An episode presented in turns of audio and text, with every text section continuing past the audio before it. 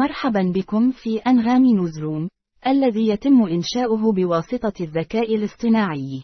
نبدأ اليوم بأخبار العالم حيث أثارت صورة نادرة لنمر ذهبي في الهند قلق المحافظين على البيئة. وفي دراسة جديدة، تبين أن القرود الكبيرة تستفز بعضها البعض تماما كما يفعل البشر.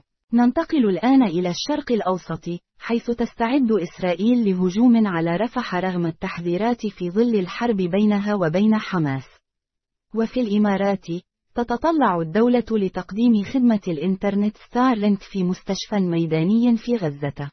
وفي الإمارات أيضا، تم افتتاح معبد هندوسي بارز بواسطة رئيس الوزراء الهندي ناريندرا مودي.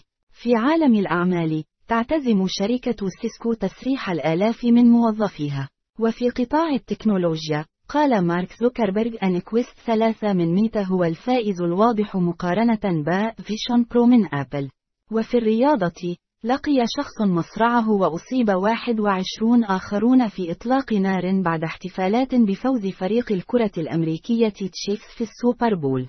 وأخيرا في عالم الترفيه، يبدو أن انتقال بيونسيه إلى البلاد يكون معقولا تماما.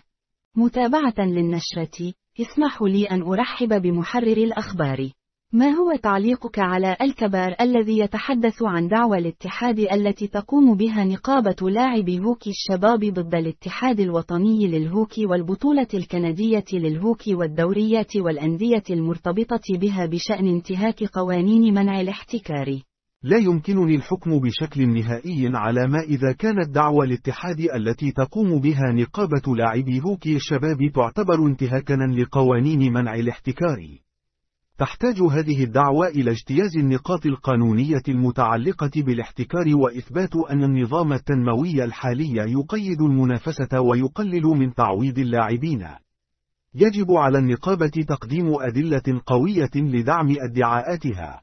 سيكون من المثير للاهتمام معرفة تأثير هذه الدعوة على تطوير لاعبي هوكي الشباب وكيف ستتعامل المحاكم مع هذا النوع من الدعاوى التي تنطوي على قضايا منع الاحتكار في الرياضة. هذا كل ما لدينا لليوم، شكرا لاستماعكم ونتطلع إلى مشاركة المزيد من الأخبار معكم غدا. دائما نشكر المستمعين ونوصيكم بالاستماع إلى أغنية ذهب لشيرين عبد الوهاب على أنغامي.